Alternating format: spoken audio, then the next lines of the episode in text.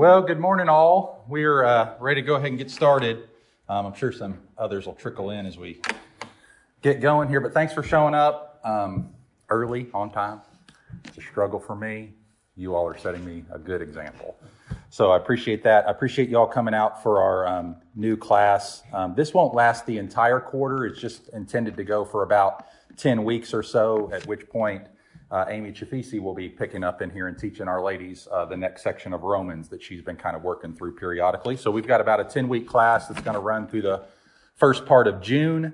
And um, in, in, our, in our particular um, curriculum, it, it's not really um, lined out, um, you know, in terms of specifics um, of what we're going to teach. But, but we do have some big kind of buckets that we want to be revisiting from time to time. We, we want to be considering Bible doctrine. We want to be considering church history. And we also want to be considering uh, kind of practical Christian living topics.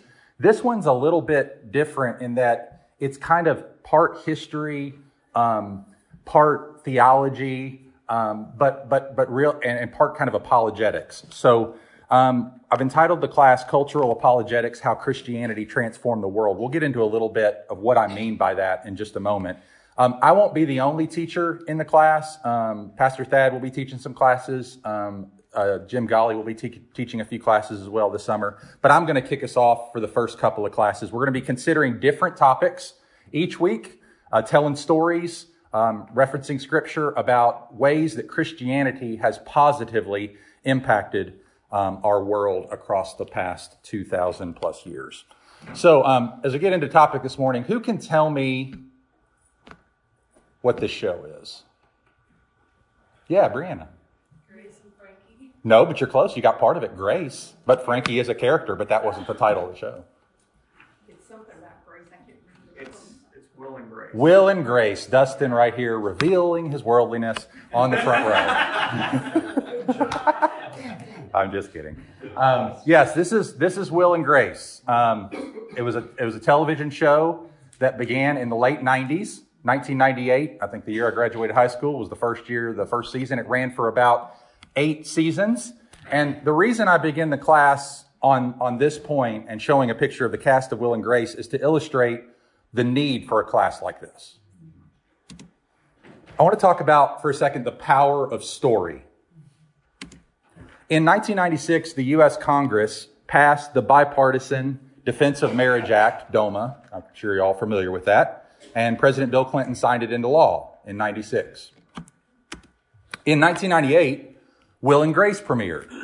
And it ran for eight seasons. And for four of those seasons, it was the number one situation comedy on television. It was watched by millions and millions of people.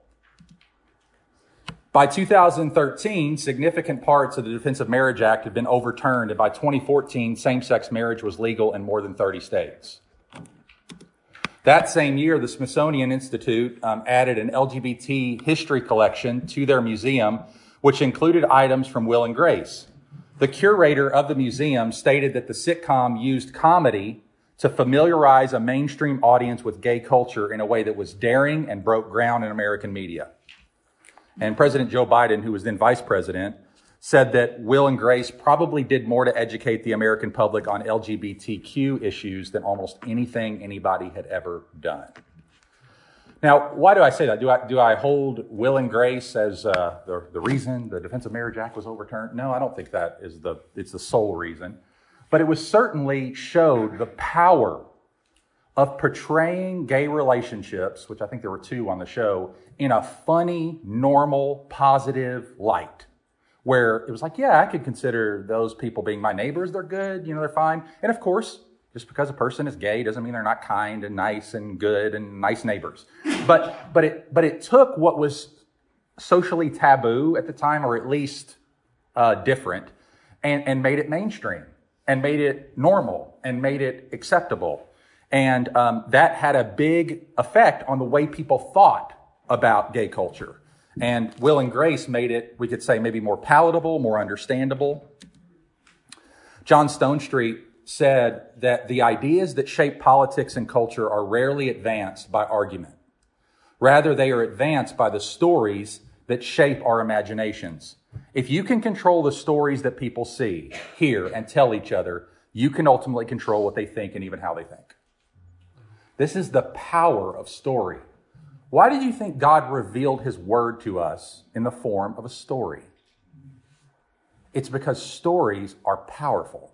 We're made that way in the image of God. God didn't, now, of course, the Bible includes more than just stories. It includes, you know, more than just narrative. It includes poetry and apocalyptic literature and letters and, and things like that. But, but a large part of Scripture is story, it's narrative. And, and that's intentional on God's part, I think, because it should tell us something about the way we are changed. We see a story, we find ourselves within the story, we're changed by the story. So that, that is the reason that we're doing this particular class on cultural apologetics. And I know those two words are somewhat strange. So let's talk about what I mean by cultural apologetics. Trevin Wax, a, a, writer at the Gospel Coalition, he works for Lifeway as well. He says if apologetics is about making arguments to defend Christian truth, cultural apologetics is about making arguments that showcase the beauty and goodness of Christianity using cultural touch points as an opportunity for gospel witness. It's a precursor to evangelism. It sets the stage so that the beauty of the gospel can be accentuated. So what do we mean by that? Well, referring back to the will and grace idea, will and grace provided a, a portrait of goodness and beauty to the, to the American public. It wasn't just a documentary series on the history of homosexuality. It was a, it was a situation comedy in which these things were presented as good and beautiful. And so that began to shape the way that Americans thought and interacted with these particular cultures and ideas. And so that's one of the reasons why I think a class like this on cultural apologetics is so important. Because we live in a day where not only the truthfulness of Christianity is challenged, but its goodness and beauty is being challenged. It's not just that Christianity is viewed in some places as morally good to be celebrated, which in many pockets of America it still is, certain towns and communities, but it's becoming less so even in our own community, even in Bible Belt communities. Um, what was once a moral good is now maybe neutral, and in many parts of our culture is a negative. So we've moved from, in some places, Christianity being seen as a moral good to be celebrated to a neutral influence to be tolerated, and now, or worse, in some places, a negative force to be eliminated. So we need to recover not only the truthfulness of Christianity, but also its goodness and its beauty, the, the ways in which it helps and blesses the world. So, part of our job as Christians in our present cultural moment is to flip the script on how Christianity transformed the world. Because I don't know if you were taught the same history that I was growing up, but for many, Christianity's influence on history was cast negatively as an enemy of true progress. At least that's the way it was taught to me in my public school education. Not that it came, not that they, all the teachers came out and said, Christianity is a net negative for the world. It should never have existed. But here's the way the history was told.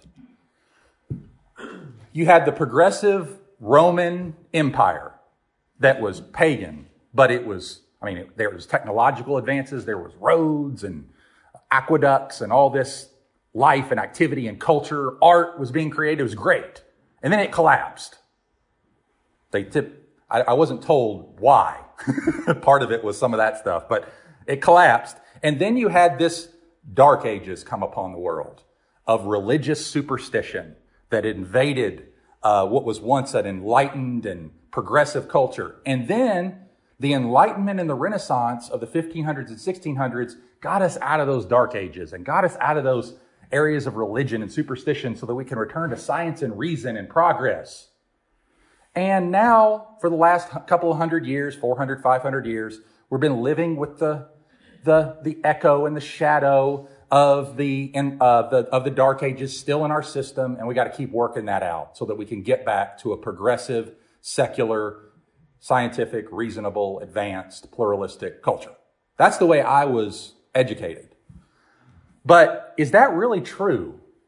Is it, is Christianity really as bad as everyone seems to think that it was on the world? Well, let me just give you a few areas just to kind of launch into this discussion. The cultural narrative number one is that Christians aren't really pro life, they're just pro birth. We hear that a lot these days, right? Christians are sometimes accused of being pro birth more than pro life. They, they pretend to be passionate about the lives of the unborn as a political weapon. The argument goes, but they don't really care about children once they're outside the womb. But the data tells a different story. If you just look at Barna's research in 2013, and this has only increased over time, the rates of adopting children among practicing Christians is higher than all U.S. households. So we obviously care about children outside the womb as well. Maybe not as much, but that's it's not true that it's just in the womb. Another cultural narrative is that Christians are sexually repressive and anti-sex, creating a toxic purity culture. Rather than liberated, sex positive people who can enjoy their sexuality, those who internalize the church's repressive purity culture will be anti sex. At least that's the claim, but the stats don't agree. In fact, in this, in a recent uh, study, um, if you look on the in the numbers here, the the numbers uh, uh blue is men, red is women. Um, among sex, sex, shared secular uh, couples, less mixed religious couples, or highly religious couples, highly religious couples reported the most sexual satisfaction with their partners across time. Cultural narrative number three Christianity is emotionally repressive and bad for your mental health. Surely the church has a negative impact on its adherents' mental health, right? Well, according to the Washington Times, regular churchgoers were the only segment of the population whose mental health actually improved in the pandemic. Um, you, if you see, that's, that's pretty small. Um, but if you look, basically, at the top, you have reduce, re- reduced risk of death, reduced risk of suicide, reduced risk of depression, and just overwhelmingly, um, regular religious attenders over never or non attenders was higher for and better for mental health over time. Cultural narrative number four Christians don't care about the poor, only political power. In some circles, Christian truth claims are just power plays or a voting bloc protecting its power and privilege at the expense of the powerless and underprivileged. The reality, though, is people who pray daily and regularly attend church significantly outpace their irreligious neighbors in generosity to the poor, both with their time and their money. So, this is a pie chart. On the left, you have Americans who attended church weekly and pray daily. 65% gave money to the poor in the past seven days by donating time, money, or goods. 41% of other Americans. Uh, volunteer work in the past seven days, Americans who attended church weekly, pray daily, 45%, other Americans, 27%. So it's just not true that Christians don't care about the poor or volunteer or serve in their communities. Uh, cultural narrative number five Christianity is gender oppressive, a tool of the abusive patriarchy, and creates toxic relationships for women. Um, as a whole, the data shows that church attendance yields the most enjoyable and least abusive relationships for women Contrary to the narrative, theologically conservative, gender traditional churches, uh, church attending women are among the happiest and the least abused in the country. And there's another chart that illustrates that. Again, far right, you've got highly religious, gender traditional couples with the least amount, or the highest, uh, highest relational stability and quality of attachment, is how it was measured. Now, of course, that doesn't change the reality that in conservative circles there is abuse. We've been talking about the SBC, ER, uh, the, the executive committee, uh, the SBC, and things like that. But overall, when you look at the entire picture, it tells a much different story. So we could go on and on. There's other articles I've uh, attached here that we don't have time to look at individually, but the more one attends church, the less likely the person is to commit a major crime Children raised in church going households are less likely to be depressed, use drugs, or engage in sexual activity outside of marriage. Christian marriages are 35% less likely to end in divorce. One study even suggests church attendance can add to seven years of your life. Or if it's a difficult church, seven years off your life. So one of the other. So thankfully, I think by God's grace at HBC, adding years, I hope.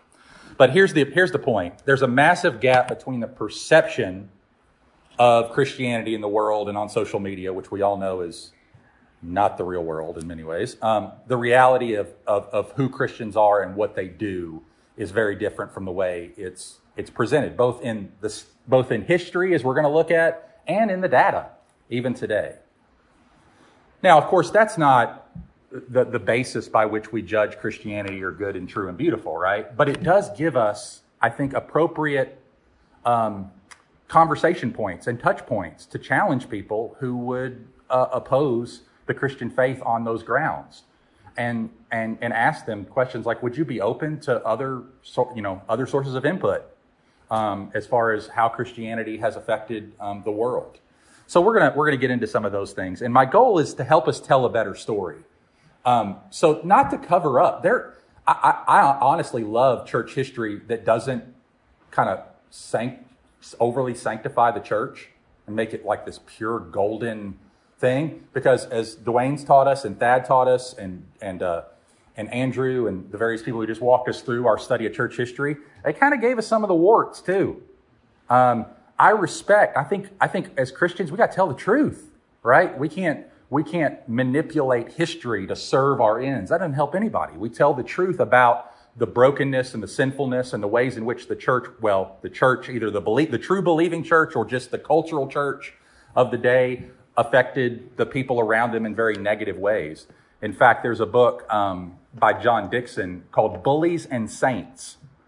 And it's, it's actually a, a, pretty honest take on several key turning points in church history where you had great uh, change happen and, and progress made and the gospel advance in the midst of some, a lot of corruption. And I think that's part of what we're seeing even in this kind of SBC report is you look back and you see the conservative resurgence in the SBC and you're like, wow, I'm so thankful for so many things that came out of that. We recovered the Bible and the gospel and but the, the two men that were behind that were, were, were sinful. They were really sinful. They, Paige Patterson and others, that mean, that we're not doing, that we're not following Christ. So, but, but we read our Bibles, right? We understand that God draws straight lines with crooked sticks and does things through unbelievers, believers, sinful believers in ways that advances. Now, that doesn't mean that what it was right, but it does mean that our God uses um, sinful circumstances to advance his purposes. And so we can be honest about those things. God never commends those things, he condemns those things, but nevertheless, he uses those things. So we need to get better at telling stories, the true stories of the goodness and beauty of Christianity. And it begins with understanding the beautiful and good ways that Christianity has transformed the world. So we're going to, the strategy of the course is simple. I want us to equip us to tell some better stories and to, and to, and to be able to communicate those things both in our families, to each other as encouragements, and also to um, our friends and neighbors who are skeptical. And so we begin with the topic of freedom this morning. Freedom, the idea of human rights and freedom. Now, I want to talk before we get into some of the stories uh, about this concept of the air we breathe. Um, Glen Scrivener, who's a, um, a British apologist, a younger guy. I really like him. Jim Golly first introduced me to him. Um, I really like his stuff. Um, and he's re- recently released a book called The Air We Breathe. And basically, what he's trying to do in the book is he's trying to trying to, to bring to the surface the Christian values that have been embedded in Western culture that we take for granted and that we actually use against Christianity. Um, so it's a very interesting kind of take apologetically. He's trying to show hey, these are the these are the ways in which you actually argue against Christianity, but you need Christianity to argue that way. So it's a, it's a very interesting take. He calls it just the air we breathe. We don't even recognize that we're, we're that we're doing it. And many people today assume that liberty and justice for all is a result of you know secular thinking. Um, that it, that human rights and the idea that that people should be treated with freedom uh, is is just a progressive um, secular idea. But in reality, the liberties and rights that we possess today, not just in our own nation, but wherever they appear in the world in any meaningful, holistic sense, are rooted in the biblical conviction that all human beings are made in the image of God and equal in dignity, which we've been talking about in our, in our gender series. So the origin of human rights is rooted in the image of God biblical idea. So where do human rights come from then? Well, many in the secular world would provide neither an object, objective basis for claiming inherited, uh, inherent human rights, nor an objective basis for defining what they are. A right is something to which a person is entitled, but we can't be entitled to something unless someone entitles us to it. So a government can pass laws to create societal rights for its citizens, and those aren't, but those aren't the kind of universally held rights meant by the term human rights. Without a higher than human authority to give all people rights, universally held rights can't exist. And furthermore, the idea of human rights assumes that there's something special about humans relative to other creatures. We call them human rights, after all. Uh, that we have the rights to things like life and liberty, even though no one presumes animals have those same rights in the same sense that humans do. Yet, in a naturalistic or secular framework, humans are just another animal that developed by, by chance over time. And given that there's no objective basis for morality in secularism, it can't even be assumed that the rights we supposedly have are the rights we should categorize as good. What is good? So, with so much talk of rights in today's culture, coupled with so much opposition to Christianity, we have to help our neighbors and friends understand that, we're, that by arguing for human rights in this way, you're sawing off the log you're standing on. By opposing Christianity in the name of human rights, we need Christianity to uphold human rights. All human rights, not just Christian rights, all human rights. We'll talk about that a little bit next week with the importance of religious liberty for all and, and um, what the Bible has to say about all that. But um, interestingly, this is about six years ago, um, Cambridge University did an extensive study. It's two volumes, it's very large, called Christianity and Freedom, where they tried to look at world history and see where Christianity's influence led to human rights flourishing. And this was the conclusion of the study. Free institutions hardly ever developed in places that were not influenced by Jewish and Christian ideas outside of this tradition, it has been rare for thinkers to suppose that God endowed us with a nature of our own and that freedom is part of that nature. So their basic conclusion was where you see the highest and best treatment for human rights, you see civilizations that have been infected by the Judeo Christian worldview. So, I mean, that's not surprising to us, but it, it's good to see it affirmed in a historical study done over a period of years by a, a university with the reputation of a Cambridge. So, um, whereas the early church needed a strong apologetic foundation, think of uh, the early Christians in Rome, uh, to introduce its worldview to the dominant culture. Today's church needs a strong apologetic foundation to reclaim the borrowed parts of its worldview from the dominant culture. So, what do I mean by that? We're in a slightly different place than um, than, than the early church was. Because the early church, Jesus had just rose from the dead. This was a brand new worldview. They had never considered these things before. Jews had, but Gentiles certainly hadn't. It was very pluralistic. And so they moved into this space, and you see this in the book of Acts with, I mean, this is, they're introducing ideas left and right. But when we, with our culture, because we have some roots in the Christian worldview and, and a Judeo Christian ethic of, of culture and life. What, what we need to do is a little bit different. We need to be able to recognize where our culture is borrowing those ideas and, and help them see the Christian roots of them, the biblical roots behind them, and the good fruit that they bear. So, um, again, this is not the gospel. We still preach the gospel. But this is this is a way that, that get, to get people who would maybe be disinterested in the gospel. Ask that eh, it's your thing to actually see it as true truth, as truth that applies to your life and not just my life. So, uh, reclaiming the borrowed parts of, of, of our culture, the, the borrowed parts of the Christian worldview in our culture are important. That's kind of what we're trying to do in this, this particular class. So, in doing so, I hope we strengthen our own convictions as we grasp how only the biblical worldview can accommodate all that we intuitively know about the nature of humanity in its worldview box, that is the Christian worldview box. And this is a coherence that speaks volumes about the truthfulness of Christianity. But we can also strengthen our case to the secular world when we're able to articulate one of the most great, or the greatest, not most greatest, and most telling ironies of our time that humans gravitate to the authority of self, yet intuitively continue to cherish values that depend on the authority and existence of God, a God who can define morality, imbue humans with equality, and entitle them to rights. So, we have to borrow in order to uh, live consistently, even though we want to be self ruling individualism. And that's not new, that's as old as Eden, right? We want to be self ruling individuals, but we have to borrow, if we're going to have values at all, we have to borrow those in many ways from um, God Himself. So let me tell, we're going to talk three stories this morning of the ways that Christianity impacted the world in terms of human rights and human freedom. And you'll be familiar with the figures, I think. but um, maybe not familiar with all the stories. So, one I hope you're familiar with is this guy. You may tell me who he is? I know he looks like, is that Jefferson? the, all the guys in the 1800s kind of have the same look. Do you might know who this is? This is William Wilberforce. So um, I felt like Esther had that right there. You were right there with it, weren't you? All right, so um, I hope you know who William Wilberforce is, um, a great brother in Christ who led the abolition of slavery in England. And uh, just to tell you a little bit of his story. Um, so Queen Elizabeth I lived from 1558 to 1603.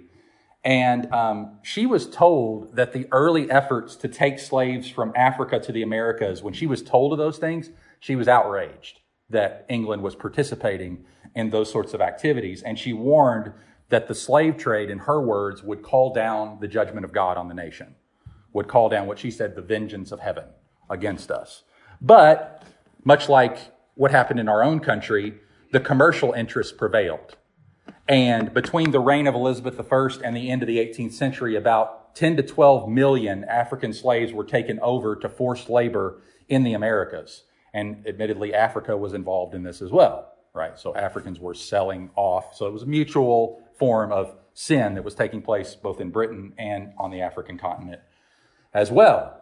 And African slaves were taken over to forced labor in the Americas, and they were the ones who didn't perish, uh, that is, those who didn't perish on the journey. We know from stories that many didn't even make it just as a result of the conditions on the ships and things.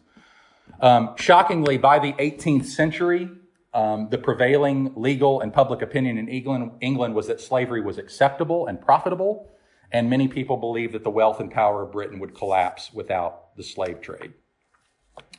So then, as now, um, Christians spoke out against it. Um, one of those Christians was John Wesley. John Wesley lived from 1703 to 1791, and uh, he argued that just because something was legal doesn't make it acceptable. His comments about um, the slave trade were Can a human law turn light into darkness or evil into good, notwithstanding 10,000 laws, right is right and wrong is wrong? So um, Wesley cheered on and encouraged William Wilberforce in his efforts to uh, overturn um, the, the, the, the, slave trade in Britain. Uh, Wilberforce lived from 1759 to 1833, and he's best known as a campaigner against slavery. He became a member of parliament in England at the age of 21 and was close friends with William Pitt, um, Britain's youngest ever prime minister. Uh, he was converted to Christianity and partly through the influence of John Newton.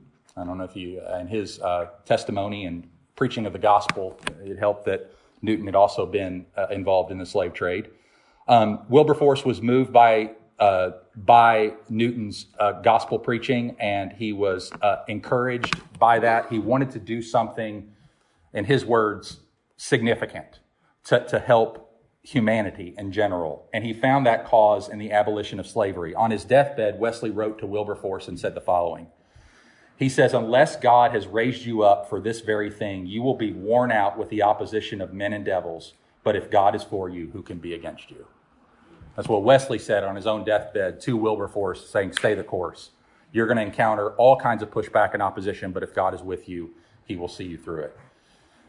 So Wilberforce often had need of that encouragement because on the 12th of May, 1789, he rose to his feet in the House of Commons and delivered an eloquent, passionate, closely researched speech that lasted for four hours.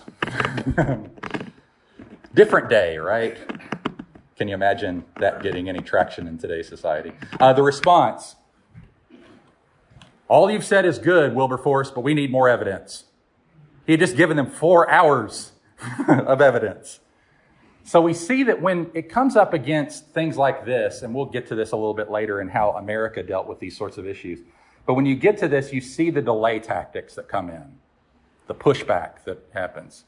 Um, and this delaying tactic would be used again and again over the next 18 years as Wilberforce tried to make a case for it. Year after year, Wilberforce introduced a bill into the parliament to outlaw the slave trade. And year after year, the establishment prevaricated. They waffled, they pushed it back.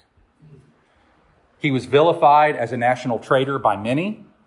English military lord Lord Nelson spoke of the damnable Wilberforce and his hypocritical allies Sometimes he nearly achieved success. In 1796, his bill was thrown out by 74 votes to 70, four votes short. So close. Uh, the bill fell because about a dozen MPs who had promised support had not bothered to show up. They'd gone off to an opera and into, the, into another country. Eventually, in 1807, the bill to abolish the slave trade passed by a staggering 283 in favor of 16 against. Wilberforce wept as the crowded House of Commons gave him a standing ovation. 26 years after that, just before his death on July 26, 1833, Wilberforce received word that Parliament passed the Abolition Act, freeing 700,000 slaves. So, uh, this was not his single handed achievement. Wilberforce would tell you that. There were many, many people and Christians behind him who were working toward these sorts of human rights initiatives. Um, but his work was the foundation of what became a worldwide human rights movement. Um, and his single mindedness and his commitment to the task was what saw it through eventually. So that's the story of William Wilberforce. Now we know this guy, right? Charles Spurgeon. The Spurge, as he's affectionately known. Um, you may not know um, the story of Charles Spurgeon and his role in abolishing slavery in the United States, but it was a significant one. Um, Abraham Lincoln issued, as we know, the Emancipation Proclamation, um, promising liberty to about 3 million enslaved black men and women. And uh, Charles Spurgeon spoke out against the American practice of slavery frequently in his sermons. Um, not just because it was in America, but it, it had been history in the United States, or at that time, it had been a very real reality in Britain as well. And he wrote, uh, in, or he preached in a sermon in the Metropolitan Tabernacle the following. He says, The hope of deliverance seems far away, seemed far away, but it was God that gave Abraham Lincoln who led the nation onward till emancipation flamed upon its banners. Spurgeon exchanged correspondences with this great American Christian man, Frederick Douglass, repeatedly exchanging letters between the two of them. Um, Spurgeon received former slaves, both in Britain and the Americas, into his pastor's college and into his pulpit to train them for ministry. And he condemned slavery in his sermons and media articles. He said in one particular article, I do from my inmost soul detest slavery. And although I commune at the Lord's table with men of all creeds, yet with a slaveholder I have no fellowship of any sort or kind. Whenever one is called upon me, I have considered it my duty to my to express my detestation of his wickedness because he would get invited to preach in slaveholding churches and he would tell them, I'm not coming until you repent of your slaveholding and man stealing. And I would as soon think of receiving a murderer into my church unrepentantly as a man stealer. He was very strong in the ways he spoke about against man stealing and chattel slavery in particular. So, how did America respond to Spurgeon's efforts? Well, the following article appeared in an Alabama newspaper in 1860. The Montgomery Mail, Alabama says, A gentleman of this city requests us to invite, and we do hereby invite all persons in Montgomery who possess copies of the sermons of the notorious English abolitionist Spurgeon to send them to the jail yard to be burned on next Friday, this day week. A subscription is also on foot to buy of our booksellers all copies of said sermons now in their stores to be burned on the same occasion, does anybody say nay? Well, evidently no one said nay because um, it was recorded a few days later in the ledger. Several volumes of Reverend Mr. Spurgeon's sermons, strongly tinctured with anti slavery and abolition, were burned in the jail yard. So, what would have happened if Spurgeon had visited the southern United, United States in 1860 as a plan to do? Well, he was told by certain pastors at the time the following If you, Pharisaical author, should ever show up in these parts, we trust that a stout cord may speedily find its way around your eloquent throat. He would have been executed, or at least he had such threats related to that. Now, just to read a few, mo- few more um, takes on March 22nd of that same year, a vigilance committee in Montgomery followed suit and burned Spurgeon's sermons in the public square. A week later, Mr. B.B. Davis, a bookstore owner, prepared a good ore of pine sticks before reducing about 60 volumes of Spurgeon's sermons to smoke and ashes. British newspapers quipped that America had given Spurgeon a warm welcome, a literally brilliant reception. Anti Spurgeon bonfires illuminated jail yards, plantations, bookstores, courthouses throughout the southern states. In Virginia, Mr. Humphrey H. Cuber, a Baptist preacher and highly respectable citizen of Mathews County, burned seven calfskin volumes of Spurgeon sermons on the head of a flour barrel. The arson was assisted by many citizens of high standing. In North Carolina, Spurgeon's famous sermon, Turn or Burn, which was just a, an, uh, an, evangelistic sermon on the gospel, found a similar fate when a Mr. Punch turned the second page and burned the whole. By 1860, slave owning pastors were foaming with rage because they could not lay hands on the youthful Spurgeon. His life was threatened, his books were burned, his sermons censured, and below the Mason Dixon line, the media catalyzed character assassinations. In Florida, Spurgeon was called in the newspaper a beef eating, puffed up, vain, over righteous, Pharisaical English blabmouth. In Virginia, he was called a fat, overgrown boy. In Louisiana, he was called a hell deserving Englishman. In North Carolina, he was a vulgar young man with soiled, sleek hair, prominent teeth, and a self satisfied air about him. Georgians were encouraged to pay no attention to him. North Carolinians would like a good opportunity at this hypocritical preacher and resent his, his, quote, Indish sentiments against our Constitution and citizens. In the weekly Raleigh Register, they reported that anyone selling Spurgeon sermons should be arrested and charged with circulating incendiary publications. Southern Baptists ranked among Spurgeon's chief antagonists. The Mississippi Baptists hoped no Southern Baptist would now purchase any of his incendiary books. The Baptists of Virginia were forced to return all of his sermons to the publisher. The Alabama Baptist and Mississippi Baptist Register gave the Londoner 4,000 miles of an awful raking and took the hide off of him. The Southwestern Baptist and other denominational newspapers took spoiled child to task and administered due castigation to him. Now, in 1860, the article that we read entitled Mr. Spurgeon and the American Slaveholders offered the following words, which is not in this particular excerpt. Southern Baptists will not hereafter, when they visit London, desire to commune with this prodigy of the 19th century. We venture the prophecy that his books in the future will not crowd the shelves of our Southern book merchants. They will not, they should not. And in 1889, Spurgeon uttered a prophecy of his own. He said, For my part, I'm quite willing to be eaten by dogs for the next 50 years, but the more distant future will vindicate me. I think he was right.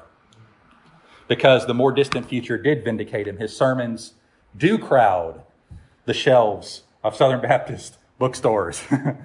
and we can praise the Lord for that. And Carl Henry rightly noted that Spurgeon has become one of the evangelical Christians' immortals.